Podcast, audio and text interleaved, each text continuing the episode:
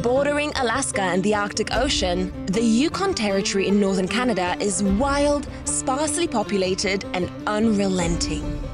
It's just snow and mountains and forest as far as the eye can see. This year marks 125 years since one of the most frantic gold rushes in history reached its peak. When gold was discovered here, over 100,000 prospectors traveled north hoping to get lucky, but the extreme conditions caused many to turn back. Many of those who did make it settled here in Dawson City, building a new life for themselves and their families, whilst First Nations people who had lived here for generations had to move upriver in an effort to protect their way of life. So the population of this town exploded from 1,500 to 30,000 people during the three-year rush. Roughly $29 million worth of gold was pulled from the ground around here during the three-year rush, but only a few made their fortune. Many who missed out found other reasons to stay, like Bonnie's grandfather. A local legend, Percy DeWolfe risked his life delivering mail along the Yukon River. His commitment to providing a lifeline between isolated communities in this frozen wilderness earned him the title Iron Man of the North. To honor him, the town now hosts an annual dog sledding race. The grueling route follows Percy's 210 mile mail trail from Dawson City across the border into the American state of Alaska. He was that type of a person. If he could come across Canada for the gold rush, he could do anything. like... There are dogs everywhere as the town gears up for tomorrow's race. What kinds of things are you checking for? Um, a little bit of everything, just kind of your standard like physical exam on a dog. Make sure that you don't have any signs of infection or like any wounds or anything, but mainly because they're going to be running for hundreds of miles. But it's not just the dogs that are at risk. Traveling through the night in unpredictable weather conditions means the race can very quickly turn deadly. Two weeks ago tonight, we had a major blizzard event. It could be 30 below, so you know, just prepare for that right now. Sounds really intense. Kyla. The river was particularly high this year, and so the ice on the trail is worse than it's been in a hundred years. As the temperature drops, the competitors make their final preparations for tomorrow's brutal endeavor.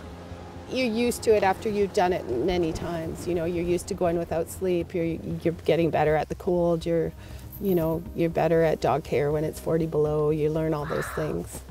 Uh, it's just an incredible feeling. Yeah. Yeah, hanging out with your best friends. How do the dogs feel about dog sledding? They're driven. They they do it quite easily, much mm-hmm. easier than us. We're definitely the weak link.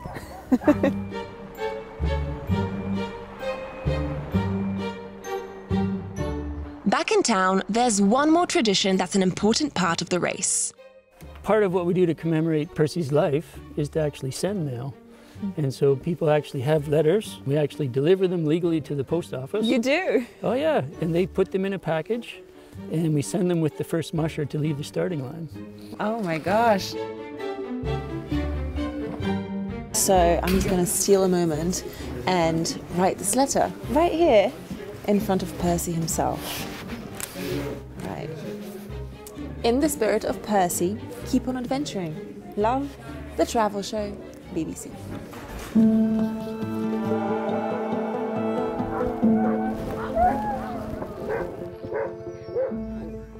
It's the morning of the race and the mushers are all starting to roll in. There's definitely a buzz in the air right now, but it's also absolutely freezing out here. The morning of the race has finally arrived. As the minutes count down, the tension is rising. This morning I was feeling quite nervous. Yeah? Gosh. but uh, I think it'll be great once we're actually out on the trail. We've got all the dog food, mandatory gear, so axe, uh, fuel, cooker, and a minus 40 sleeping bag, snowshoes. Whenever I'm out on the trail, I do always imagine what it would have been like back in the day. And I would imagine that also picturing someone who actually had to do this every single week, no fail. I had no idea it was a Yeah. loop like that. Yeah. Eight days, getting people's mail. I would be taking like, pregnant women into town I by know, dog right? sled. That's pretty cool.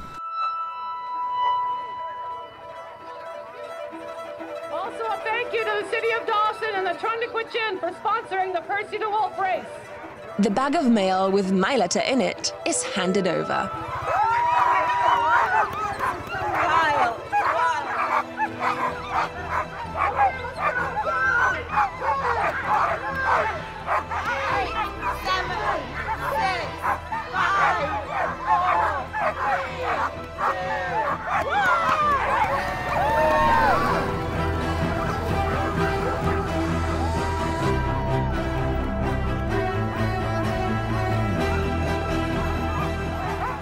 Competing in these races today is a testament of the resilience needed to live in these conditions.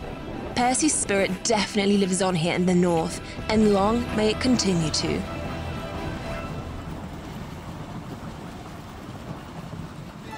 The mushers could be out there for up to 48 hours, which is more than me and the crew could handle. But Ayana has provided us with a little insight into just what it was like. It's so peaceful out here and it's snowing. It's not quite a whiteout. It's not snowing that hard, but yeah, it's kind of eerie in a sense. It's very peaceful. I've heard a few ravens calling, but mainly